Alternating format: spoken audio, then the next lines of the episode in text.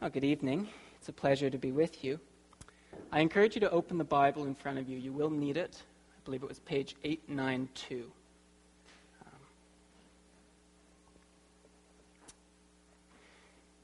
when I say the word Jesus, just the name Jesus, what comes to mind?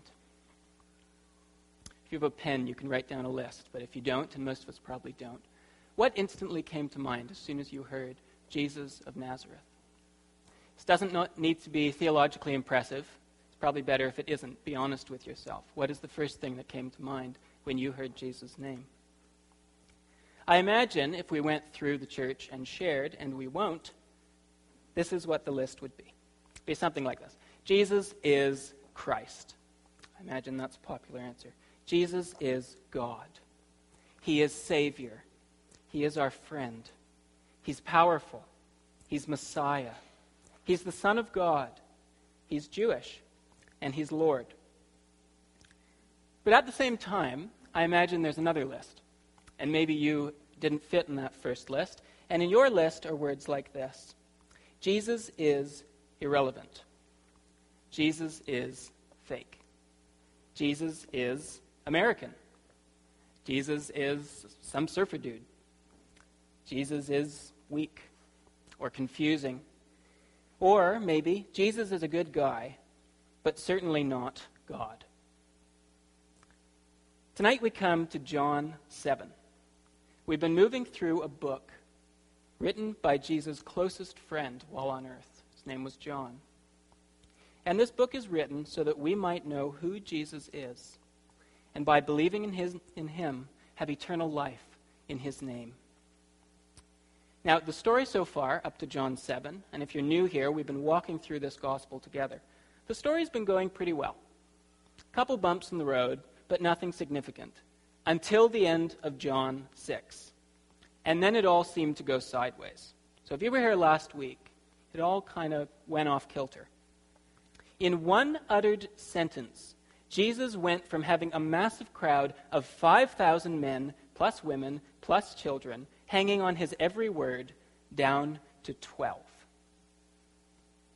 He said one thing, and almost everyone who was following him instantly left and said, No, this is crazy. Why? What did he say? In John 6, verse 56, Jesus says that if anyone would experience God's eternal life, that person must eat Jesus' flesh and drink his blood.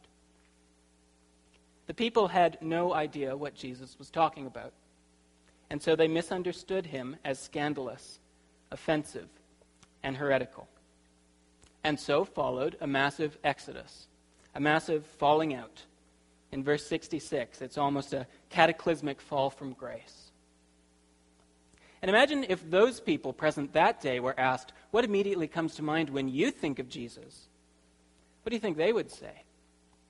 Probably words like disappointing, heretical, way off the deep end, antagonistic to our faith, a troublemaker. This appears to be disastrous for Jesus' ministry and his purposes. And that's the context within which we come to John chapter 7. In John 7, verses 1 to 24, the author John gives Jesus one title he uses only one adjective to describe who Jesus is following this disastrous feeding and fleeing of 5,000. And in John 7, the word John uses is teacher. Teacher. I bet almost none of us had teacher come to mind when we heard the name Jesus. Following a disastrous ministry event, following a terrible day at the office, Jesus teaches. In our passage and in our lives, Jesus must become our teacher, or else we will completely misunderstand him. He might be your Lord, he might be your Savior, he might be your Messiah, but he must be your teacher, or you will misunderstand who he is. After John 6, when people are offended by Jesus and storm off, his response is not to do a big public miracle to win them back but rather to teach. And remember, it was teaching that got him in trouble in the first place. Jesus is God speaking. As Christians, we believe Jesus is God's Word. And in John 7, above all else, Jesus is teacher. So let's sit at his feet and learn. In our text, Jesus teaches two primary things to clear up misunderstandings people have about God. He gives us two teachings. The first teaching is about the purpose of God's Son. And the second teaching is about the purpose of God's Word. And what Jesus shows is that everyone around him has totally misunderstood the purposes of both these things. They've missed the purpose of God's Son, Him, and they've missed the purpose of God's Word. So that is what Jesus is going to teach us in the text tonight. Firstly, the purpose of God's Word. People have misunderstood the purpose of Jesus. People misunderstand Jesus. They don't know why he's come, and they forget to realize why it matters. Maybe you do, do this as well. Maybe you don't know Jesus' purpose, or you think you know, but maybe you're wrong. Did you notice in our text that no one understands Jesus correctly? Just look with me. Verse 1 the Jewish leaders are seeking to kill him. Verse 5 his family doesn't believe in him.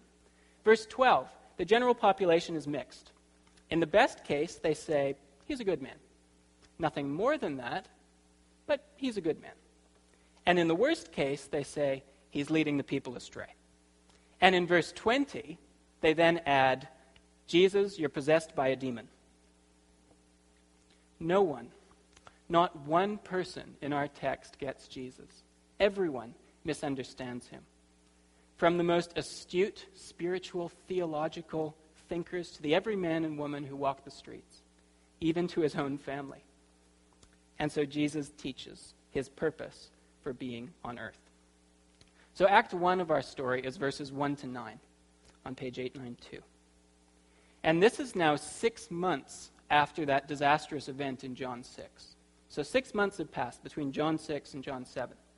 Jesus is back at home in Galilee he has a dismal ministry numerically. It's petered out, it's lost steam. He got a little too radical for the general population, so many have left him. And Jesus' brothers offer some advice to seemingly fix Jesus' ministry and get him back on his feet. Look at verse 3. The brothers say to Jesus, and I'm paraphrasing slightly Jesus, leave here. Leave this armpit nowhere region of the world and go to the capital during a national festival so that your disciples may see the works you are doing. For no one works in secret if he seeks to be known openly and widely and publicly.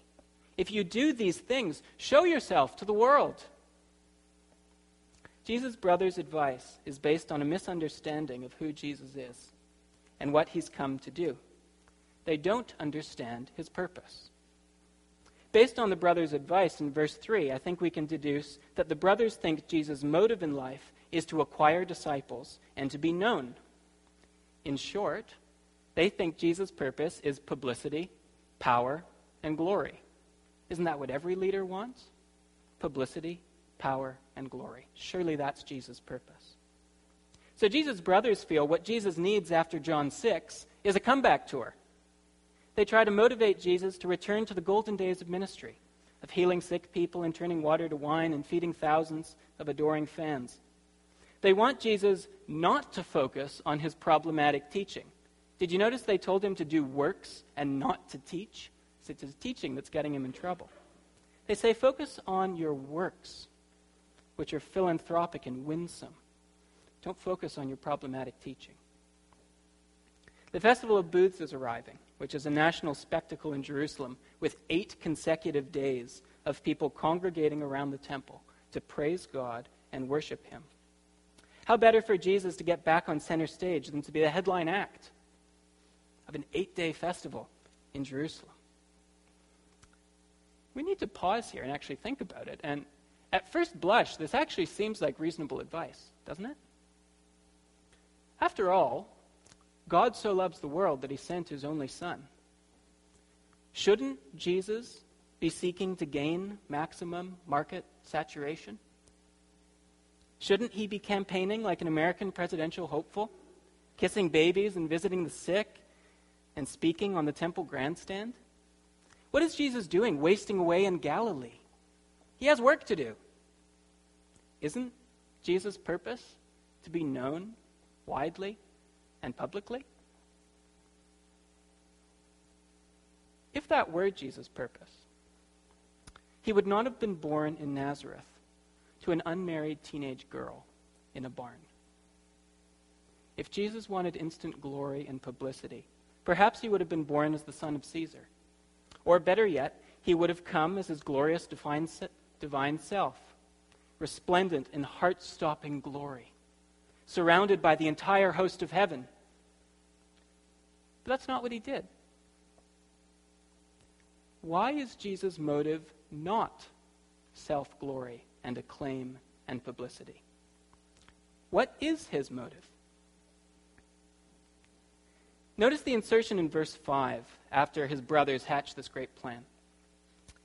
The text tells us, For not even his brothers believed in him. Jesus' brothers suggested he get back on track in their minds, not because they saw him as the Son of God or as the Lamb who takes away the sins of the world. But they saw him as the people did as a miracle worker, as a Jewish freedom fighter, as an everyman who speaks and acts for the people against the establishment. They saw his signs, but they completely failed to see what his signs pointed to. For them, it ended at the signs, and that was the focus. Signs always point to something greater. Jesus' motive was not personal acclaim and glory. In John 7, Jesus, as the great teacher sent from God, who is God, teaches us firstly what his purpose is. Look at verse 18. The one who speaks on his own authority, this is Jesus' teaching, the one who speaks on his own authority seeks his own glory, but the one who seeks the glory of him who sent him is true and in him there is no lies. Sounds a bit like a riddle until you untangle it. But what Jesus is saying is that his motive and his purpose and his reason for being alive is to bring glory to his Father. That's why Jesus came, to bring glory to his Father. And John's gospel is saturated with this. If you flip through the whole gospel and look for it, it's everywhere. Almost every chapter has some mention of Jesus' purpose being to glorify his Father. And if Jesus had come as this powerful divine king, the people would have praised him for his power, but they would not have glorified his heavenly Father. They would have just glorified him. And that was not Jesus' agenda. That's why he refuses to go to the festival with his brothers. He doesn't want praise at the expense of his heavenly Father. Think about it. His brothers want him to go to a festival that's given for the purpose of worshiping God, and his brothers want Jesus to go so that people might praise him. Jesus won't go to the festival for that reason because he doesn't want glory. He wants God to receive glory. Jesus' purpose is to glorify his Father. And to this end, he wants people to worship God and enjoy him forever. If Jesus came with all these signs and made fireworks come out of his fingers and showed his glory to everyone, he would have never ended up on the cross. And if Jesus never ended up on the cross, he would have never taken our sin upon his shoulders. So we would all be lost forever. And we would fail to worship his heavenly Father. This is why Jesus, in all the Gospels, seems to work in secrecy. Even in our story, in verse 10, he goes in private. His purpose is to glorify his Father, not himself. Everywhere, this is his heartbeat, this is his emphasis. Think about when Jesus teaches his disciples to pray. What does he teach us to pray? Our Father who art in heaven, hallowed be thy name. Let your name be made holy. May you be glorified. That's what Jesus teaches us to pray. This is Jesus' motive. It inspires and empowers all he does. Jesus, as our teacher, constantly teaches us this. and challenges us that if we would be his pupils, his disciples, then we too should seek the glory of God above all else.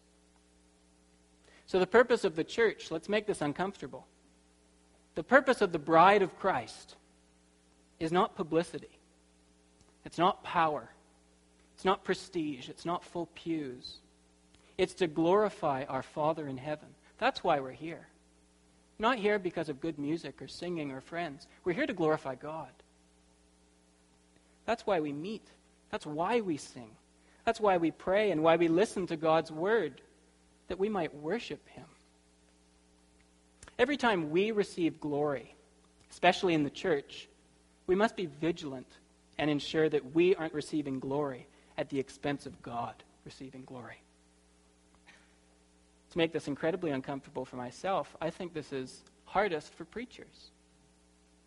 How often have you gone up to a preacher at the end of a service, maybe never, maybe you should start tonight, and said to the preacher, That was an incredible sermon. That was amazing.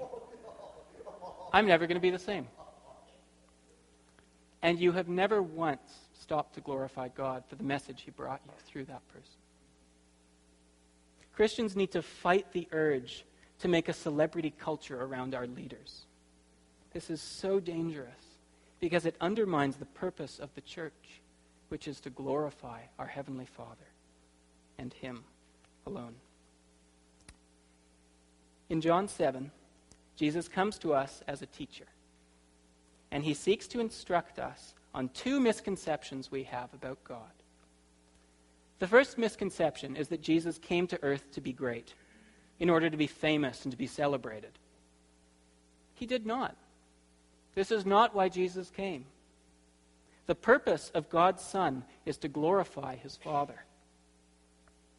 And that is why in John, Jesus always has one thing in mind his coming hour, or the time fulfilled, when he will be rejected by humanity. He will be tortured, crucified, murdered, buried, and once he has taken on all of our sin, he will be risen, victoriously defeating death, ascending to heaven, being seated on the right hand of the throne of God, and ensuring that God receives eternal glory as people are saved and adopted as his children. This is Jesus' purpose. This is why he came. And this ought to be our purpose as well. The first thing Jesus teaches us the purpose of God's Son is to glorify his Father. The second thing Jesus teaches us, much more briefly. And it's the purpose of God's Word. So, the second misconception the people of Jesus' day have is about the purpose of the Word of God. And so, just as we did for Jesus, when I say the word Bible, what comes to mind? what is the purpose of the Bible? Think about if a non Christian friend or a child or someone you know asked you, What's the purpose of the Bible? What would you say? In John 5, two chapters before ours, Jesus heals a paralyzed man in Jerusalem on the Sabbath. And Jesus claims his authority to do this is because he's the Son of God. The Jewish leaders are furious. So much so that we are told twice that they instantly want to murder him. In our text, Jesus goes up to this festival in private, and after worshiping his Father inconspicuously for a few days, he goes to the temple and he begins to teach. And he teaches regarding the Jewish misunderstanding of the purpose of the Bible. So, the Jewish Bible, our Old Testament, is centered around the Ten Commandments one of which states that you shouldn't do any work on the Sabbath, the seventh day of the week, the Jewish calendar on Saturdays. Historically, for Christians, it fell on Sunday. Jesus, it seems, by healing a man with his words, has broken that rule. He did work on the Sabbath, he healed someone. And so, according to Jewish authorities, Jesus is working against God's demands. No one sent by God would disobey God by working on the Sabbath even if that work is speaking to heal someone. And again, that actually kind of sounds reasonable. If someone were from God, then surely they would uphold all of God's laws. And one of those laws is you're not supposed to work on the seventh day of the week. And Jesus did. Granted, it was just speaking to heal someone, but they considered that work. But then, one must ask how can helping someone else be wicked? How can healing someone be evil?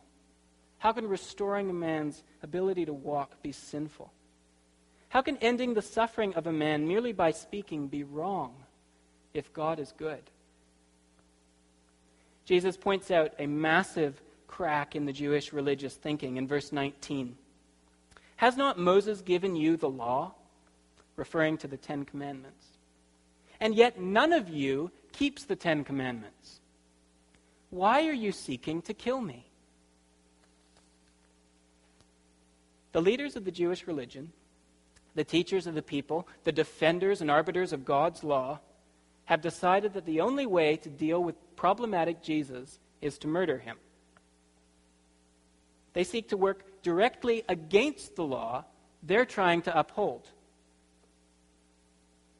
How could a Jewish leader argue Jesus is breaking one of God's rules if their solution to this apparent misdemeanor is to break another one of God's rules for the purpose of defending God's rules?